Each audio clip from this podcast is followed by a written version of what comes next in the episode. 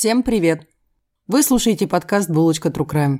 Мы ведущие подкаста Настя и Ксюша расскажем вам реальные истории о маньяках, убийцах, кровавых диктаторов и сектах.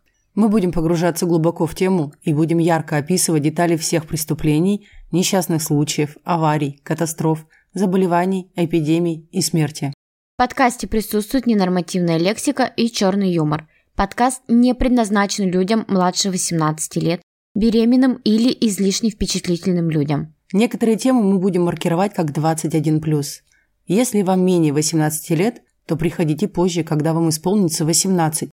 Или же получите активное согласие от вашего опекуна на прослушивание подкаста. Мы не призываем, не убеждаем, не навязываем и не хотим никого оскорбить. Подкаст никаким образом не связан с политикой, религией, национализмом, также не призывает к суициду, насилию, экстремизму и не является пропагандой чего-либо. Наш материал извлечен из открытых источников, смонтирован и опубликован со строго ознакомительной целью. Мы призываем к соблюдению законов вашей страны присутствия. Наливайте чаек, кофеек. Всем привет! Приветики, пистолетики. Ой, сегодня я первая поздоровалась. С пучину. Спасибо. Как ваши дела? А как ваши дела, Анастасия? Ты знаешь, я бабуля. Бабуля, бабуля таскается по больничкам. Да, бабуля болеет. Короче, как-то так.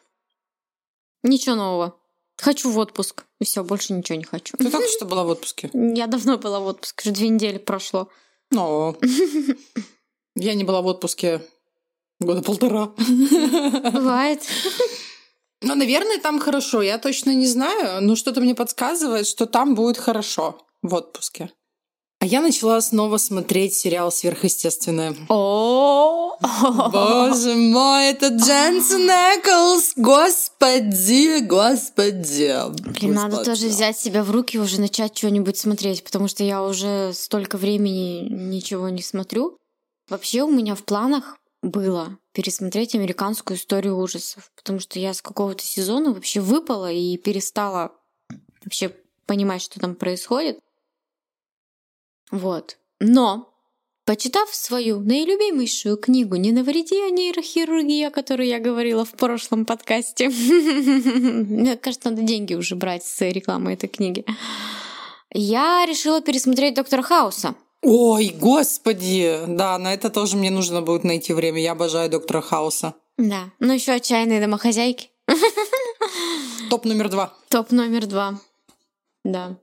Так, по поводу нашей голосовалки. Что тут у нас есть, Ксюша, расскажи. Так, у нас проголосовало уже какое-то количество людей. Голоса разделились примерно одинаково. 31 за Флориду, 3%, 31% за Франкфурт на Майне а, и 37,5% за Флоренцию. Буквально на один голос лидирует. Буквально на один. То ну, у нас Флорида есть. и Франкфурт вроде одинаковые. Вот будет смешно, если 50 на 50. Ну, будем и тот, и другой готовить. Что ж поделать. Ну, будет, значит, э, две истории в одном подкасте. Да, ссылочка будет в описании. Обязательно проходите, обязательно голосуйте. Голосование закончится 14 сентября в 12 часов 15 минут. Голосование превратится в тыкву. В 12 часов 15 минут чего, ночи? Да, да. В ночь, естественно. Тыкву. Да, превратится ваше голосование в тыкву, и мы будем готовить подкаст. Также для наших бустанов мы готовим два выпуска в этом месяце, потому что август мы профукали. Профукали. Извините нас, пожалуйста. Но мы просто отдыхали. Чё? В отпуске были. Что значит профукали? Эко вы к себе на вы, Анастасия. Я и моя шизофрения. Надо будет с тобой согласовать, что когда ты в отпуске, может быть, я буду готовить одиночный выпуск. Или я слишком много на себя беру, скотина. Да нет, сейчас ко мне обратилась скотина. Нет, Это нет. было как обращение, типа. Нет, ты слишком много на себя берешь, скотина. Сказала я себе про тебя. Ну, ты Ну, как отпуск будто у нас, короче, ближе к делу, через год.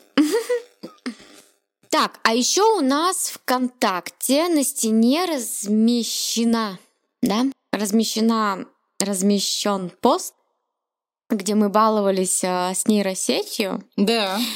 и там у нас картинки. Вот. Классная. Да. А, и мы думали их воплотить в какой-нибудь прикольный мерч. Может быть, в кружку. Или, может быть, вы хотите ночнушку. Футболку, худи, майку. Да. Вы можете полайкать эти фоточки. Ну, не фоточки, а макеты. Мгм.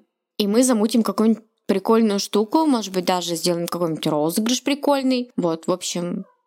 Давайте, помогайте, подкидывайте нам всяких интересных идей. Сами мы думать не хотим. Нет, мы хотим, мы думаем, вот нам нужен пинок. Пинок? Мы Пень. хотим понять, что вам надо. Что вам надо? Что вам надо? Что вам надо? Мы вам все дадим, что вам надо. У нас есть все вообще для этого. Особенно мы. Мы есть.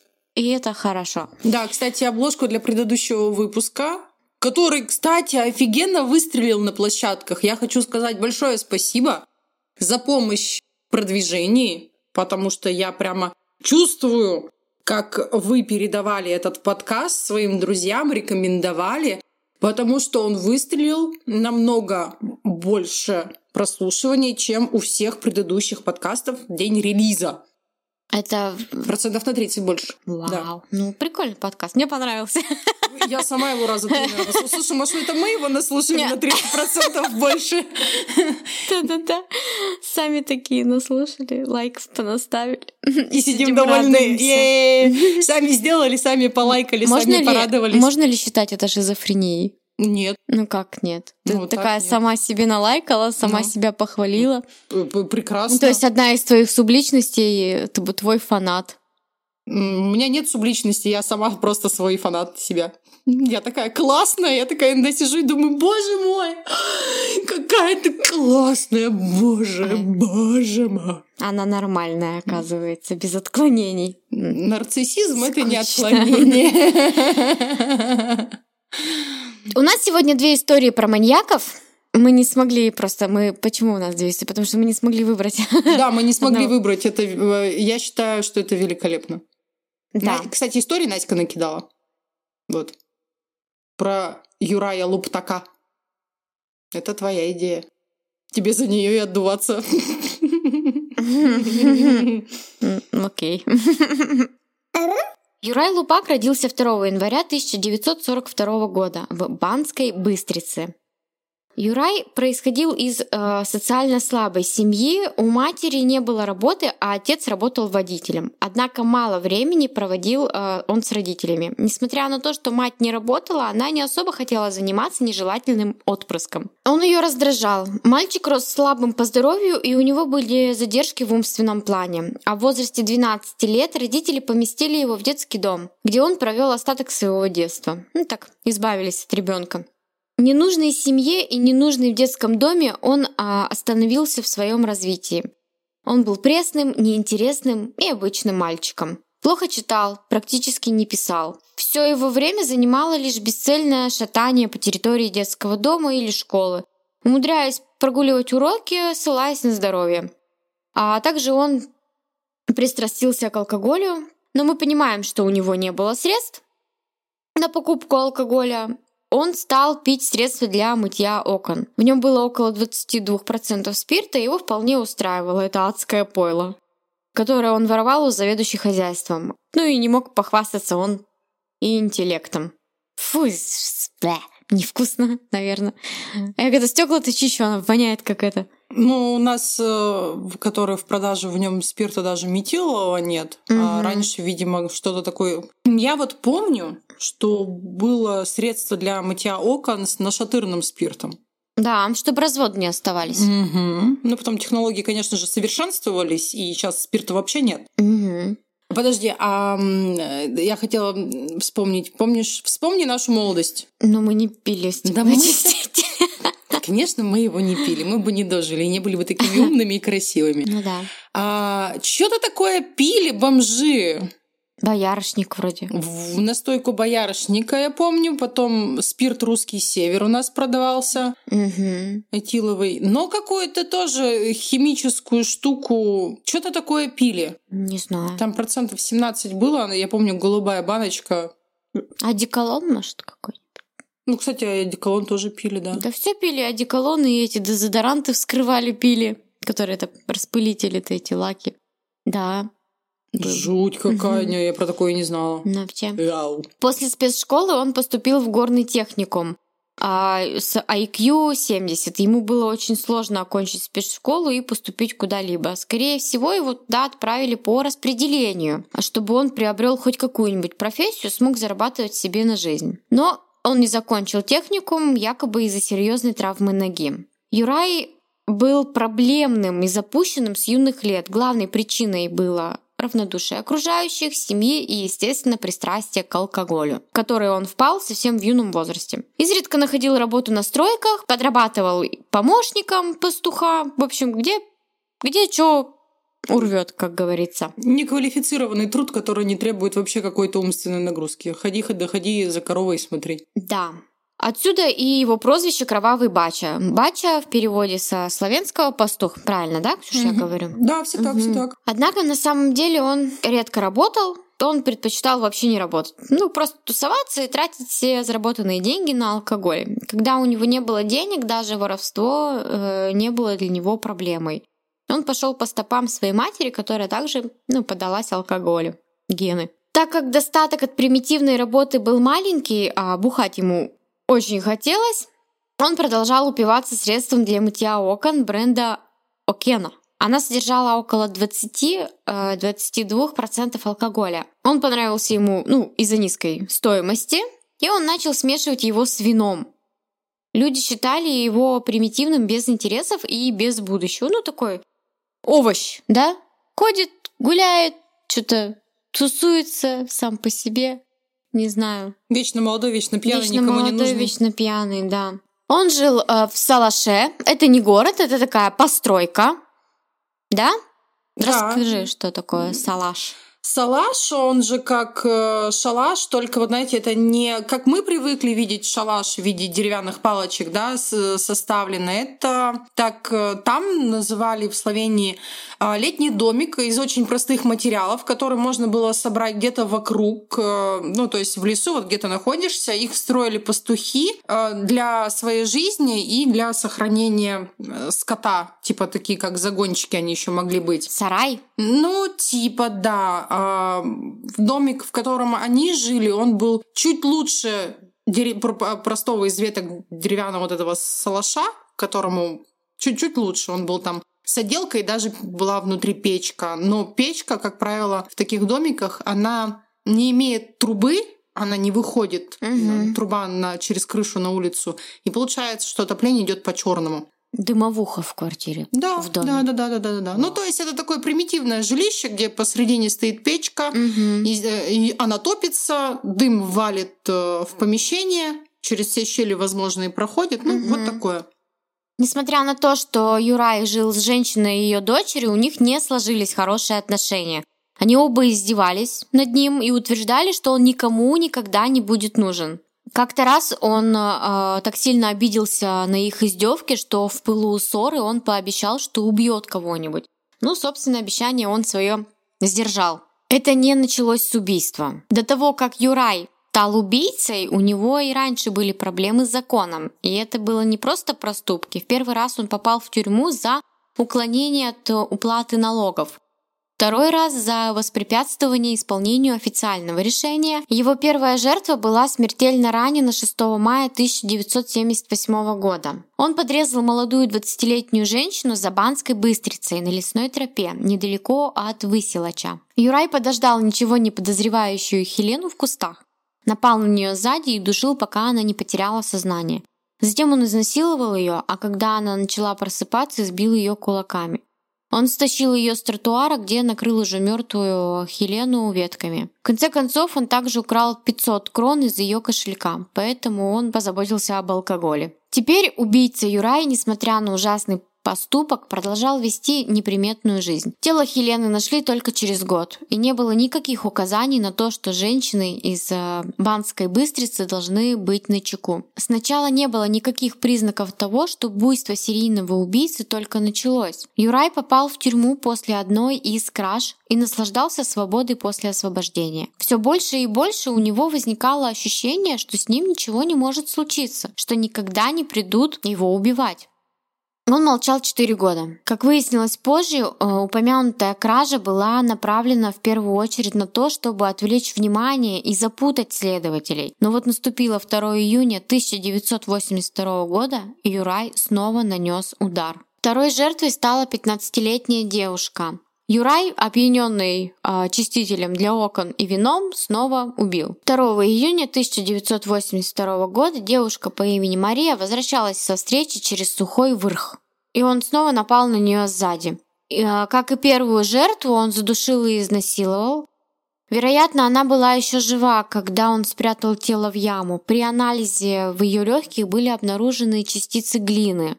Как и первую жертву, он ее ограбил, украл серьги, часы и рюкзак. Убийца никогда не был осужден за это убийство, хоть и признался. Он сам показал в суде, что э, он сам показал в суде, что душил ее. Когда он ее душил, Мария укусила его за палец. Именно во время своих показаний он показывал всем этим пальцем и требовал раскаяния. О том, что Юрай был примитивен, можно судить и потому, что он больше сожалел об укусе, чем об убийстве. Он требовал раскаяния, несмотря на то, что реакция Марии была самообороной. А, убийство прямо в центре города. На этот раз Юрай не смог долго ждать э, и напал на свою третью жертву почти в центре города и не более чем через месяц после второго убийства. А именно 18 июля 1982 года он совершил третье убийство возле здания тогдашнего обкома. Он приехал в город с уверенностью, что найдет жертву. Он принес камень как орудие убийства, чтобы не пришлось напрягаться удушением. Он поджидал свою жертву за зданием в темноте, и она, к сожалению, пришла. Он снова набросился на нее сзади и жестоко избил пока она не потеряла сознание. В отличие от других, свою третью жертву он не изнасиловал, потому что у нее была менструация. Однако, когда женщина очнулась, он избил ее до смерти украл ее серьги и скрылся в горах, где некоторое время скрывался. Именно этот случай вызвал панику среди жителей Банской Быстрицы, и женщины боялись выходить на улицу в одиночестве. Убийцу искала специальная группа. На основании показаний свидетелей был составлен портрет подозреваемого, которым стал Юрий Луптак. Однако он, на удивление, сотрудничал со следствием. А ему вынесли смертный приговор.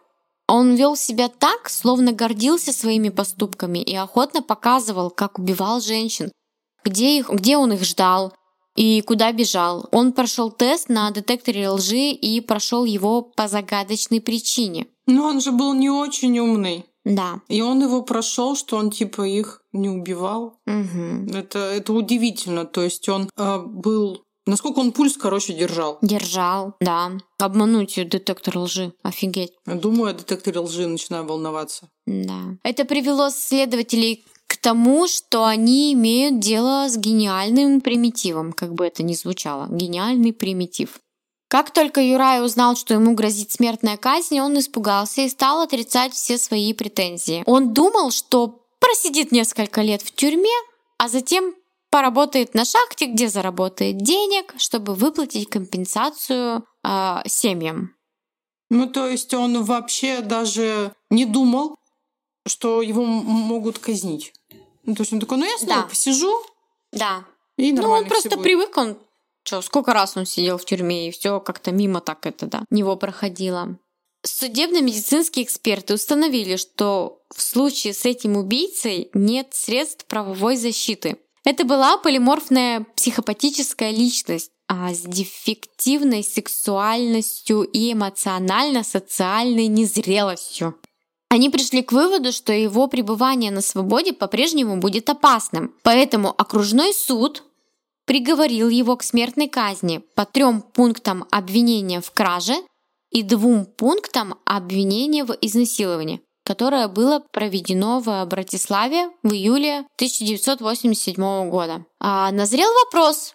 Юрий Луптак, нарциссический психопат, Эксперты считают человека с садистскими и нарциссическими наклонностями психопатом. Так назвали Юрая. Как утверждает медэкспертиза, психопат часто не знает морали и не может проявлять эмоции. Обычно это нарциссы, чья жизненная мечта состоит в том, чтобы контролировать других и иметь власть. Не каждый психопат – убийца, но Юрай Луптак был одним из них. Он осознавал свои действия и готовился к своим преступлениям. Например, хорошо а, продуманные, э, хорошо продуманные пути отступления, хотя его жертвы были случайными.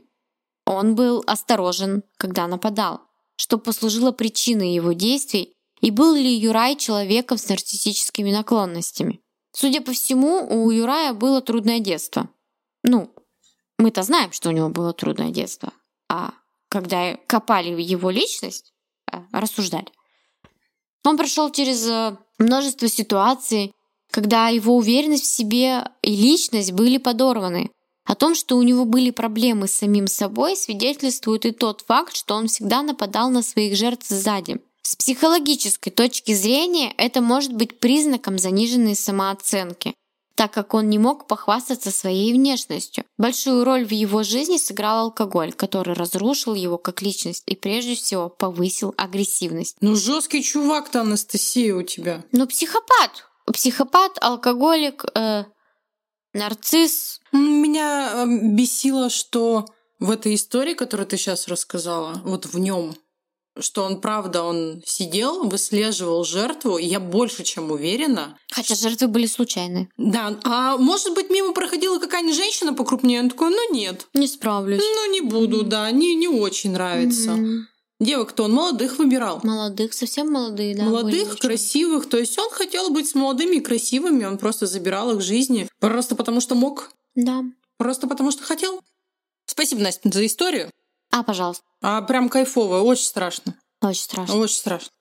А я расскажу о метода Трабеке или Трабеке, Трабеке. И он из Словении. Их убийства, кстати, обоих проходили плюс-минус в одно время. Орудовали в одно время? Да, да. Он родился в семье фермера Марии Трабец, матери-одиночки четверых детей – он был вторым из э, близнецов, которые она э, родила. Старшая была его сестра-близнец Цирила, он вторым родился. Их отец лишь изредка помогал им. Они выросли вместе со своим сводным братом Райкой и сводной сестрой Марией. Его мать выращивала на ферме одну или несколько коров, несколько свиней, очень мало кур и овец, и вообще семья их была очень и очень бедная. По словам его матери, Метод научился ходить только к четырем годам, а говорить вообще начал примерно в пять лет. Школу он не окончил из-за трудностей в обучении. Он не закончил даже седьмой класс. Он был замкнутым, эгоистичным, капризным, одиноким и слишком привязанным к своей матери. Несмотря на сильное отставание в физическом развитии, он вырос сильным юношей и уехал служить в Западную Германию. Он был в Западной Германии с 71 по 74 год. Там он выучился на автомеханика и работал на автомобильном заводе Porsche. Угу. Там же, в городе Штутгарт, он завел свои первые отношения с женщиной. Это была разведенная женщина, старше его на 5 лет. В то же время, когда он ездил домой время от времени в Словению, он встречался с другой женщиной, которая была старше его на 22 года.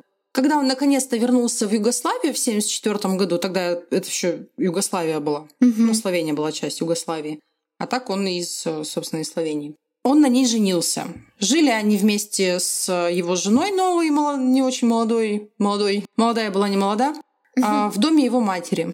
Мужем он был отвратительным, жену он бил, практически не обеспечивал и вообще не желал съезжать от матери, потому что ему было все прекрасно, было все удобно. Метод начал воровать. Он воровал из э, любых учреждений, куда он приходил по каким-либо делам. И также он воровал вещи на вокзале у людей, которые там приезжали на него. Также он э, угнал, точнее как, он арендовал автомобиль в Германии, угнал его и попытался продать. И за это был приговорен к 13 месяцам тюрьмы. А как раз в тюрьме выяснилось, что у него проблемы с психикой. Его лечили в психиатрической больнице Поле около этого тюремного комплекса. Там он получил три сеанса электрошоковой терапии. Ого, это такая сильная у него, типа, шизофрения была, что его электрошоком лечить? У него не была шизофрения, у него была психопатия. Mm. А тогда очень любили электрошоком просто лечить.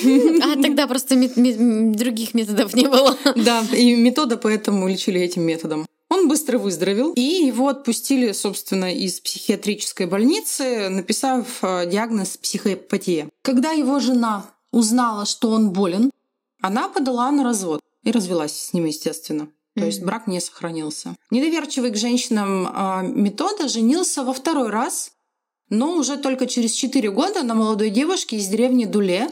Он знал ее три дня, и через три дня знакомства они поженились. М, Быстро, шустро. Переехали они жить к ее уже матери, и он начал бить как свою жену, так и свою свекровь. И бить не просто так, он пытался выбить из них денег, потому что они были более-менее обеспеченные. Ну, по сравнению с ним много кто обеспеченный был тогда.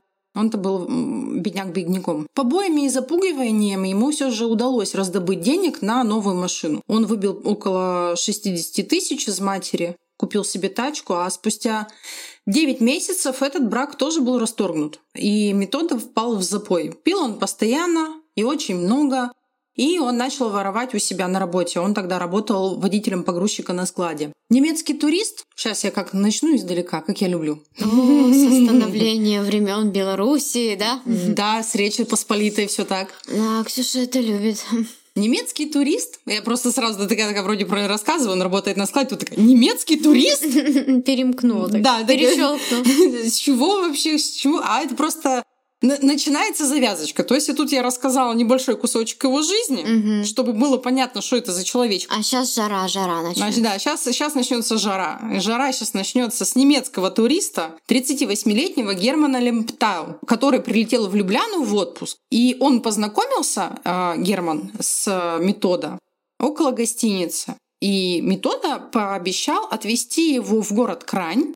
Он взял а, у немца чемодан, положил в багажник своей машины, они там что-то где-то ходили, общались.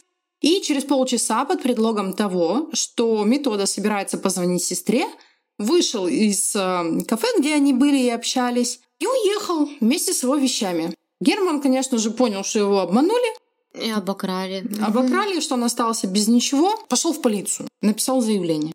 Но через три дня после случившегося Герман снова встретил Метода на автобусной остановке уже в городе Кране.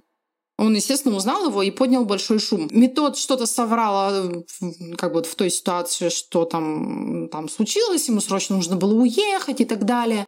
И пообещал вернуть чемодан, что он вот он, да-да-да, у меня в машине Мгм. лежит, я его там выложил, мне там нужно было, там, прости, не подумал о тебе. И говорит, поехали, заберем чемодан. И наивный турист сел в машину и поехал с Метода за чемоданом. Метода остановился около леса, вывел из машины этого немецкого туриста, избил сильно и забрал у него вообще все вещи, которые у него были, даже одежду. Естественно, э, Герман снова пошел в полицию. Ну, естественно. Ну да. Но теперь у него был уже и номер машины, потому что метода, м, метода был а, на своей машине. Тогда он ее не знал. Он просто описал, что такой-то такой-то молодой человек у меня украл чемодан. А тут он уже пришел и сказал, такой-то такой человек, который украл у меня чемодан. Меня еще раз и, э, обокрал, избил, оставил без одежды, без денег, без чемодана. Номер тачки вот такой. И уже с этими данными полиция нашла метода довольно быстро. И когда они пришли арестовывать его, то обнаружили, что его дом забит ворованными товарами со склада, где он работал. Но однако, кроме ворованных товаров, на глаза проверяющим, полицейским, да, Мгм. попались разные женские вещи. Нижнее белье, ночные рубашки, платья, сумки, обувь, плащи, зонты и документы на имя Зорки Николич. Зорки Николич, которая числилась пропавшей без вести. Уже 8 сентября 1980 года Метода осудили за нападение и грабеж немецкого туриста и дали ему 8 лет. Но на этом ничего, естественно, не закончилось. А, Дело только набирало свои обороты, так как при обыске а, в зале кирпичной хлебной печи были найдены остатки черепов не менее пяти человек. О, офигеть. Первой жертвой метода была Вида Марковчич, 19 лет. Он встретил ее возле Максимаркета в Любляне. Познакомившись с метода, она сказала, что ее зовут Вера и что она из Боровницы. Она не скрывала, что какое-то время находилась в исправительном доме. Он отвез ее к себе в дом на мотоцикле. Там он надругался над ней и задушил. От тела он решил избавиться путем сожжения в печи для хлеба, которая была в его доме. Со слов метода. Затем я поставил ее в печь для хлеба и поджег. Она горела не менее четырех часов. Второй жертвой стала пенсионерка Марьянка Джанкар, 52 лет. Она работала уборщицей. А из фирмы, где она работала, после ее исчезновения пропали некоторые предметы. Тогда посчитали, что она сбежала. Полиция, пропавшая женщина, как сказала полиция тогда, страдает эпилепсией. И есть вероятность, что она покончила жизнь самоубийством. Кроме того, она склонна к чрезмерному употреблению алкоголя. В случае обнаружения пропавшей без вести или ее трупа немедленно нам сообщите. А в ходе следствия Метода заявил об убитой женщине следующее. Это была пожилая женщина, ей могло быть около 50 лет. И ее, кажется, звали Марьянка Канкар. Она работала уборщицей в Галтексе. Я отвез ее к себе в дом и все повторил, как и с первой жертвой. Так все просто у него. Он вообще классный чувак. Ну, очень. Вы поймете, почему я так говорю и почему у него все так просто. Также э, Метода взял, после того, как он ее убил, э, сжег, он взял у нее ключи от того ремесленного кооператива, вот та фирма, в которой она еще подрабатывала. Ночью он его взломал и похитил оттуда несколько калькуляторов и пишущих машинок. Третьей жертвой стала Уршка Бречка. Это девушка, о которой в судебных документах говорится, что она умственно отстала и работала помощницей на кухне в гостинице Иванки Млакар, недалеко от Брежи. Тот день, когда она исчезла, она собиралась получать пенсию своей матери. А признание в убийстве этой девушки стало неожиданностью для полиции, ведь ее после исчезновения и даже не собирались активно искать. Полиция снова ошиблась так же, как и со второй жертвой. Полиция тогда, когда пропала Уршка, сказала, девушка из-за своих болезней, эпилепсии и алкоголизма скорее всего, покончила с собой. Бречка имеет очень чувствительный характер, не самостоятельно, растерянно, нервничает и проявляет умственную отсталость. Когда она возвращалась на вокзал в автобусе, она потеряла бумажник. Есть подозрение, что она покончила жизнь самоубийством. Так сообщила полиция. Тут полиция уже второй раз на самоубийство ссылается. А еще заметьте, они ссылаются на самоубийство тех людей, у которых была просто эпилепсия. Да. Очень странное Очень отношение. странное, да. Тогда, видимо, я не знаю, но тогда, видимо, считалось, что э, эпилепсия сродни депрессии или что это, типа это типа тяжелое психическое заболевание. Но вот как-то так. То есть двух женщин, которые страдали эпилепсией, наблюдались у врача по эпилепсии, там пре- таблетки какие-то пили. Мгм. Ну, мы не будем их искать, у них эпилепсия. Зачем? Они просто покончили жизнь самоубийством. А как все произошло на самом деле? Он встретил ее на автобусной остановке. Она была слегка пьяна и расстроена пропажей кошелька. Он предложил э, несчастной девушке ночлег, и она согласилась, потому что последний автобус ушел, у нее вообще денег не было. Но он привез ее к себе, изнасиловал, Мгм. убил Мгм. и сжег. Четвертая жертва метода была 42-летняя Анна Плевник. Она также была бита, изнасилована, затем сожжена в хлебной печи. Четвертая жертва метода — это 42-летняя Анна Плевник. Она была убита, изнасилована, а затем сожжена снова, ну, все как по методичке метода. У метода была методичка. Он так и не вспомнил, в какой э, примерно день он ее убил, и когда это было, он там примерно в конце марта, в начале апреля 1978 года. Анна жила на улице Меденска в Любляне, в доме, который она купила после возвращения из э, временного проживания по работе в Германии. В 1977 году она его купила. У нее были муж и сын, но муж к тому времени умер уже, когда она с этим с метода познакомилась. А социальные службы забрали у нее сына и отправили в детдом. То есть вы уже заметили, да, что все девушки, с которыми он знакомился, имели определенные э, умственные наклонности. Я сейчас не про эпилепсию, а то есть каждая из них э, была социально незащищенной. То есть, Мгм. а, а, например, там, как сказать, что типа не было внутреннего стержня, то есть это были м, какие-то прям очень уязвимые женщины. Одинокие, уязвимые. Они познакомились в начале 1978 года в баре Дайдам в Любляне. Метода отвез ее к себе э, в дом, который находился вдали от вас, на личном автомобиле. Автомобиль, кстати, у него был назывался Застава 101. Застава 101. Мгм. А во время их любовных утех он озверел, сильно ее избил и задушил. А потом еще несколько раз даже совершил половой акт уже с мертвой женщиной. Ну, затем завернул ее в плед, затолкал в печь и сжег. А еще спешу намекнуть на то, что он даже их не разделывал, не расчленял. Просто полностью в печь закидывал и все. Ну, какая огромная печь-то, да? Угу. Пятой жертвой стала Зорка Николич, 32 лет. Она работала уборщицей в металке, там же, где Метод работал кладовщиком.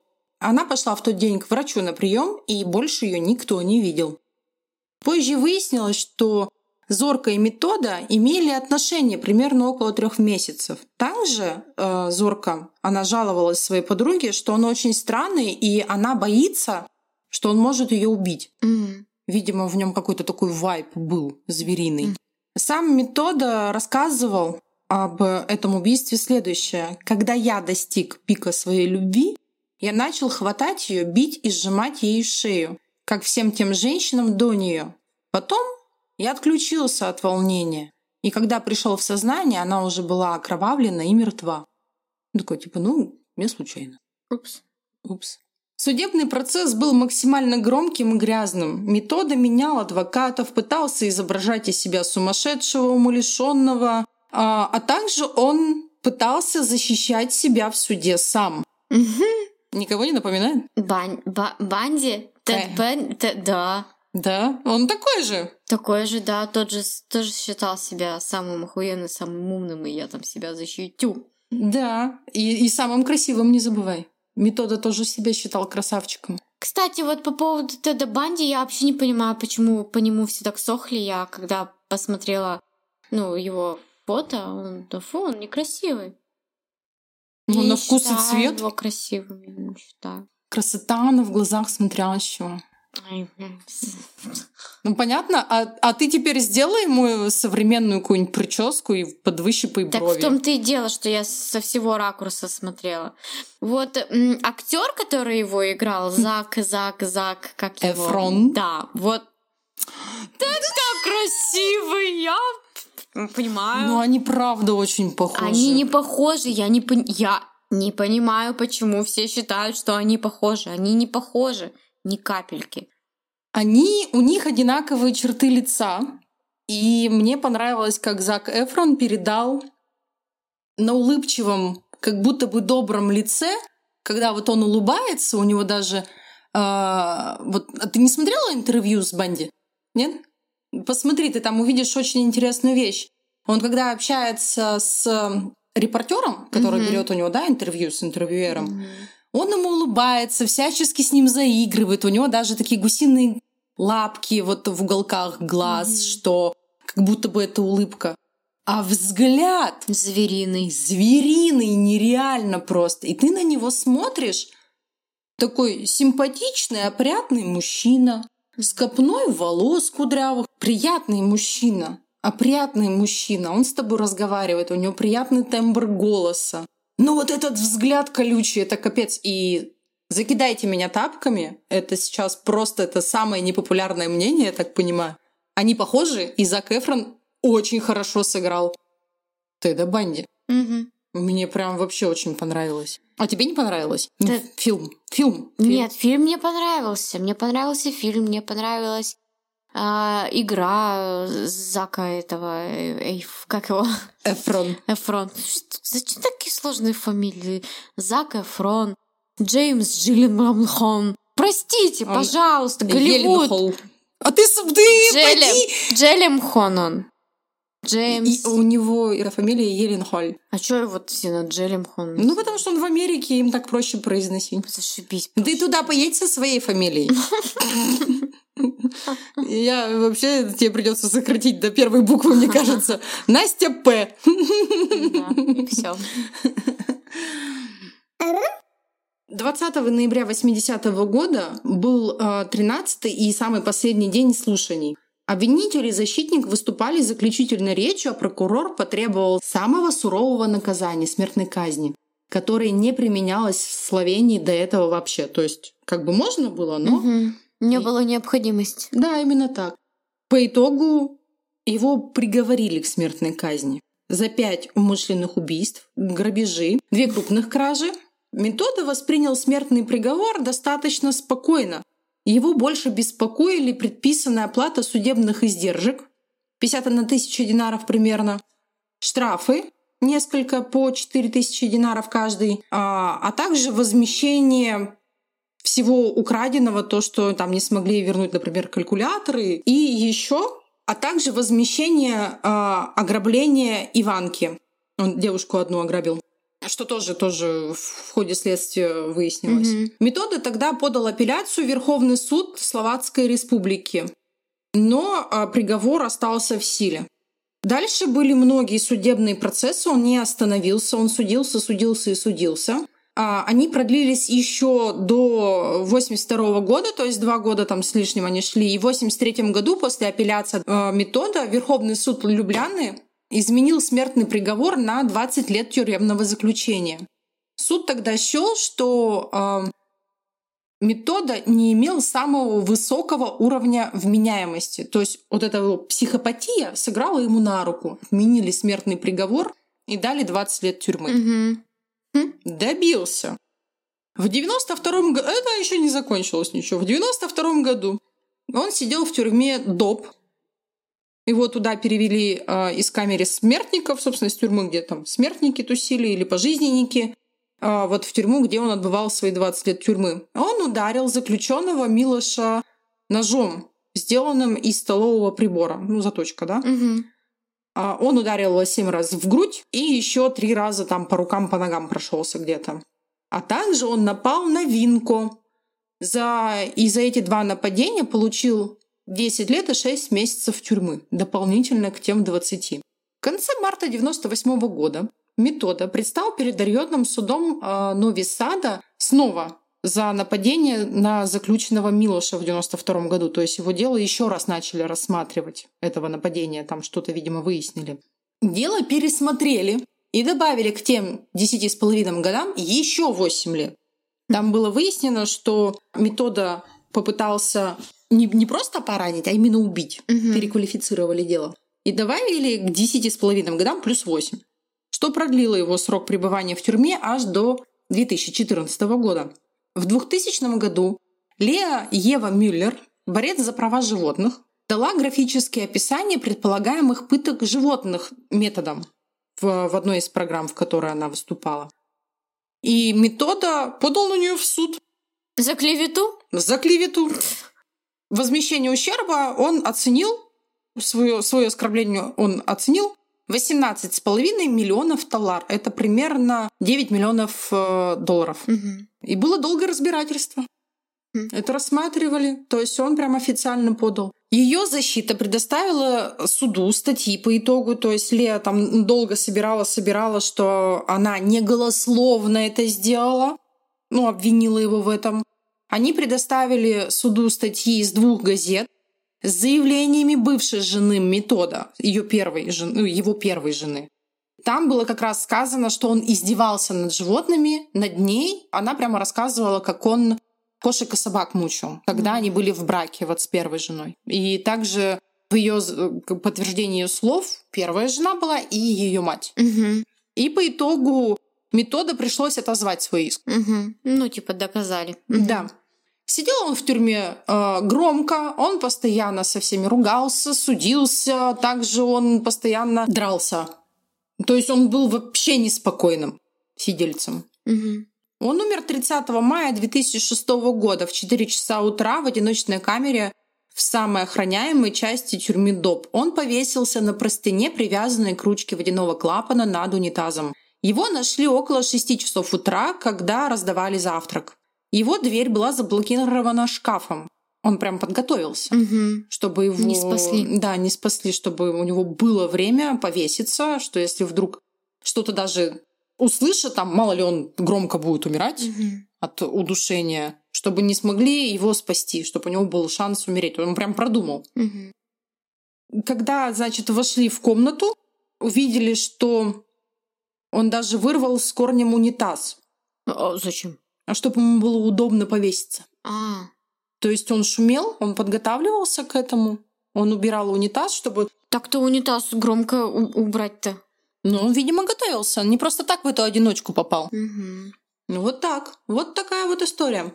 Он не оставил после себя никакого прощального письма. О самоубийстве сообщили его сестре и говорят, что он покончил с собой из-за тягот, которые на него навалились. В марте 2006 года умерла его мать. Он об этом, естественно, узнал. Она жила в доме престарелых при дворе после того, как э, в 2005 году защитник метода Станислав Креп продал дом, чтобы рассчитаться по долгам. Мать, естественно, в дед дом какую-то сумму заплатили mm-hmm. за ее пребывание там, а остальные деньги на покрытие долгов, которые у него были колоссальные долги. А мать посещала, кстати, его до самой своей смерти, то есть она сына не бросила. Угу. А похоронен он был за государственный счет, потому что его сестра не стала его забирать. Угу. Его похоронили в безымянной могиле на Сентруперском кладбище. Вот так. Ну, слушай, твой герой прям... Рок-звезда. Угу. Прям... Прям конченый. Конченый. А у тебя не конченый? Но если сравнивать между и, и, и, ими двумя, самими собими, то твой-то пожестче такой. Думаешь? Стрёмный, конечно. Тела сжигал их, просто херачил их полностью в топку. Я вот э, я для себя ставлю между твоим и моим знак равно, потому mm-hmm. что твой вообще он бухал средство для мытья стекол. Он был постоянно бухой, тупой, он пас овец. У меня еще вопросы, только ли он пас этих овец. О, Понимаешь, да. о чем я как бы? А вы понимаете, о чем я, да? Потому что он там деградировал ни хреново. Так-то. И он сидел в кустах, поджидал в кустах в лесу своих жертв. Прямо как голым какой-то. Mm-hmm обдолбанным стекло, вот этим стеклоочистителем, свинищем. Пипец. Ну, блин, ну знаешь, э, мой э, громкий и шумный всех жёг, у всех все воровал, а, а твой был просто ужасом с гор. Тихушник. Тихушник. Он убил в центре города. Тихушники, кстати, это вот я даже людей тихие люди у меня всегда настороженность вызывают. Ну да, я тоже не Тихие, милые люди, потому что вот хер знает, что там в голове. По нам... Обдолбанный, да? Да, по нам вот сразу видно, кто мы, что мы, и что нас отжи... ожидать, от... отжидать. Отжидать. А вот по тихим таким скромным людям, вот недаром же говорят, да, в тихом омуте черти водятся. Вот-вот. Поэтому от моего можно даже было такого ожидать. Угу. То есть он был неприятной личностью с отклонениями, и все это знали. И все таки господи, он псих, короче, угу. просто псих угу. больной. А у тебя такой сидит, такой... Угу. Вот такой ушастенький, лупоглазенький, луптак прям вот. Луптак. Да, фоточки-то, естественно, мы приложим. Он приложим. такой, у него вид такой, типа, на-на-на-на-на-на. Я такой вот тут просто ходил. Тут. Нашила в бок. На, а, а потом такой, нашила в бок. Пипец. Ну, Страшно. Ну, этот, знаешь, вот этот второй, он хотя бы, ну, типа, оправданий нет, но он такой задушил, и вот она э, задушилась. Угу. А он по-любому, зная, что девчонка живая, угу. Закопал, ее. Закопал, да. И она задохнулась. Ну, Ужас. Блядь, короче, они, они оба жутко мерзкие. Каждый по-своему действовали они вот в одно время. Один в Словакии, другой в Словении. И смотри, не перепутай Кутузов. То где? Я уже перепутал. Ух, вот так вот мы вам тут сделали вот такие истории. Не самые популярные, но очень интересные, как я считаю. Да, согласна. А, по традиции чтим память жертв. А, жертвы Юрия Луптака, он убил четырех женщин, хотя потом он признался в пятой жертве, но его не доказали. Елена. Апрель 1978 год. Ей был 21 год. Мария, тело которой не найдено. Август 1979 год. Лидка, старшеклассница, 19 лет, июнь 1982 год. Ивана, 16-летняя девушка, 1982 год, июль. Тробек Метод убил шесть женщин. Весной 1976 года Виду Маркович, 19 лет. 26 марта 1977 года Марию Канкар, 53 лет.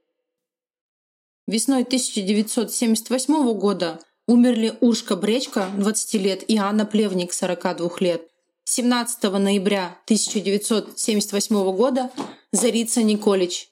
И 5 августа 1979 года был э, ограблен, побит и унижен Герман Лапеннау, немецкий турист. Ну, я его Ну. тоже записала в список жертв. Ну, он пострадавший, Ну, конечно. Ну, он сильно... Ну, это, мне его так жалко наравне с этими женщинами. Он выжил, конечно, он живой, но мне так его жаль. Но такое большое спасибо. Благодаря ему был найден этот урод. Спасибо. Так, напоминаем про голосовалку. Никогда не устанем про нее напоминать. Вот Ксюша мотает да головой. Что еще? А, про мерч, который мы создали с э, помощью нейросети. Хотела сказать нейрохирургии. Так, Ты что, наши карты все раскрываешь? ну, собственно, и все. Все. Мы пойдем отдыхать, и вы тоже отдыхайте. Пока. Пока. Диву. Охуенный заход, блин. Что такое? А я хотела сказать слово сегодня, у меня хуево получилось. Это знаешь, как Это это? Тони Раут. Не-не-не. Это Dark Side.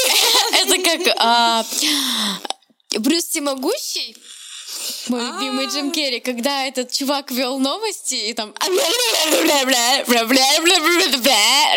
Что-то классно получается. Да. А, ну да, да, у меня тоже неплохо. А еще у нас... Извините, пожалуйста. Ты здесь вырежешь, да? Я оставлю это в конце. Я же там в конец вставляю. Когда? Ни разу не слышала.